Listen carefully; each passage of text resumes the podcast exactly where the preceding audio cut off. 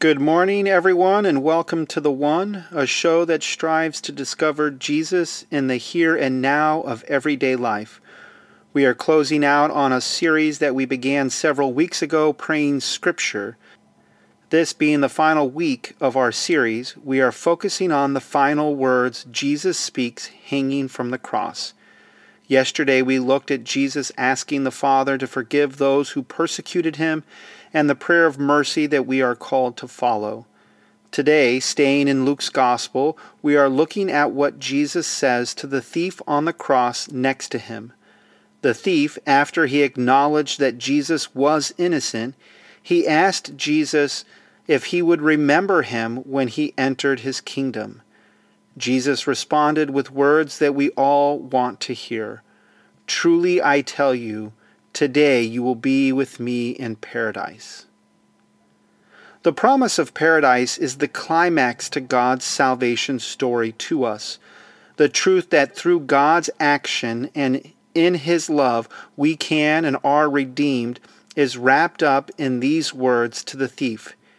Here, a man, knowing full well he deserves this punishment for what he has done, heard from the lips of God, You will be with me in paradise. This interaction with the thief, we learn something that we tend to overlook or forget. What we learn is that it's not more important that we know God, but that God knows us. In Luke's Gospel, we read the story of Jesus sending his disciples out two by two to go heal the sick and proclaim the good news.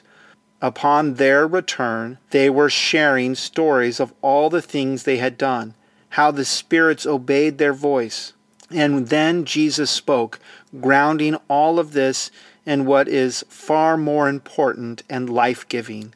He said, Nevertheless, do not rejoice in this, that the spirits are subject to you, but rejoice that your names are written in heaven. Rejoice more that God knows you. Rejoice in the truth that God calls you by name.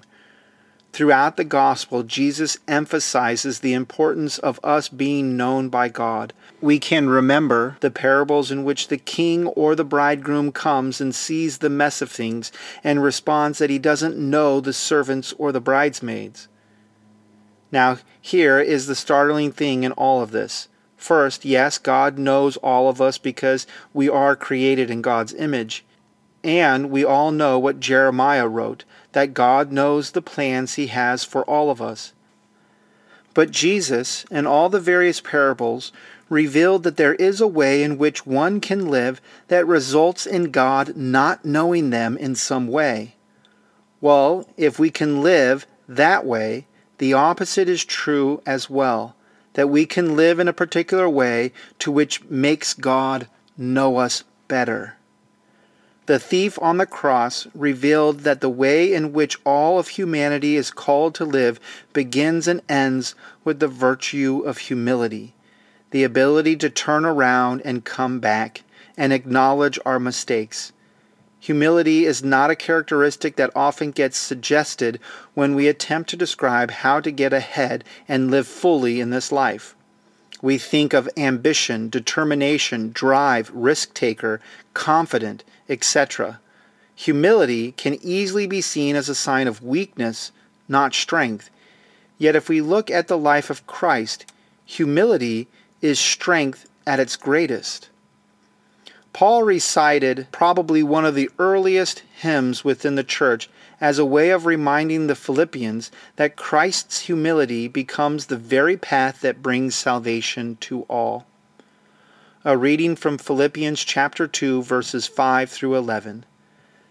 Have this mind among yourselves, which is yours in Christ Jesus, who, though he was in the form of God, did not count equality with God a thing to be grasped, but made himself nothing taking the form of a servant, being born in the likeness of men.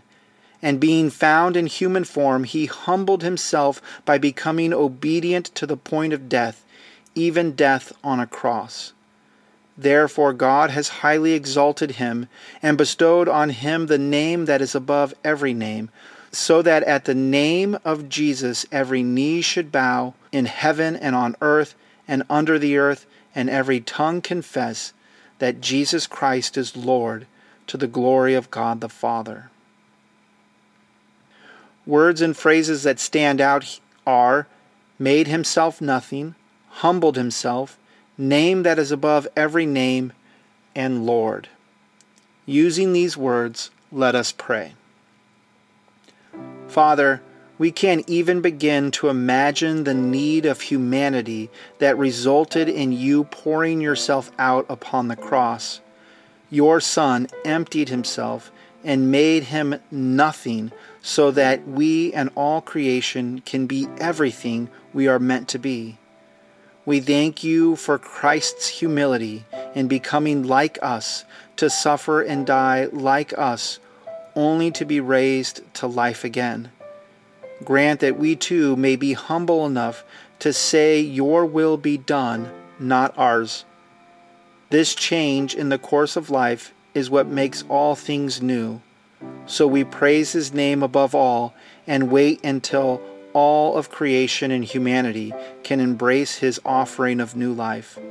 May, by your Spirit, we have the courage and the willingness to call Jesus Lord, our Savior, and our God.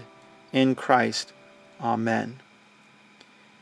May we all rejoice in what Jesus makes available to all people. May we embrace this gift by emptying ourselves for the sake of God and others.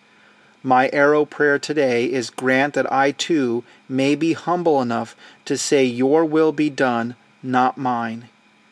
Make your arrow prayer for today, and let's finish Lent out strong by keeping our focus on Christ alone. You are listening to the One.